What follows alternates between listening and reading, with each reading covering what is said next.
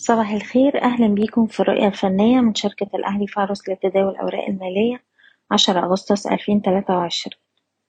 للجلسة التانية على التوالي المؤشر بيشهد ارتفاع في النص الأول من الجلسة مع الاقتراب من مستوى التمنتاشر ألف نقطة. بنبدأ نشوف بعض الضغوط البيعية اللي بتدفعنا للتراجع والإغلاق عند أدنى مستويات الجلسة.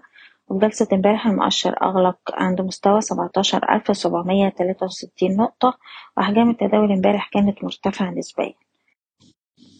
مازلنا بنواجه بعض الصعوبات مع الاقتراب من مستوى التمنتاشر ألف نقطة خاصة إن سهم البنك التجاري الدولي مش قادر يتجاوز مستوى مقاومته الواحد وخمسين جنيه وتلاتين قرش حتى الآن. في حالة استمرار عمليات التصحيح مستوى الدعم التالي هيكون حوالين السبعتاشر ألف في نفس الوقت أي تراجعات في الوقت الحالي بنشوفها في إطار عمليات جني أرباح طول ما المؤشر محافظ على مستوى الدعم الهام السبعتاشر ألف على الأجل القصير بننصح بتخفيض مراكز الشراء بالهامش وجني أرباح الأسهم اللي وصلت للمستهدفات بتاعتها. بشكركم بتمنى لكم التوفيق. إيضاح الشركة غير مسؤولة عن أي قرارات استثمارية يتم اتخاذها بناء على هذا التسجيل.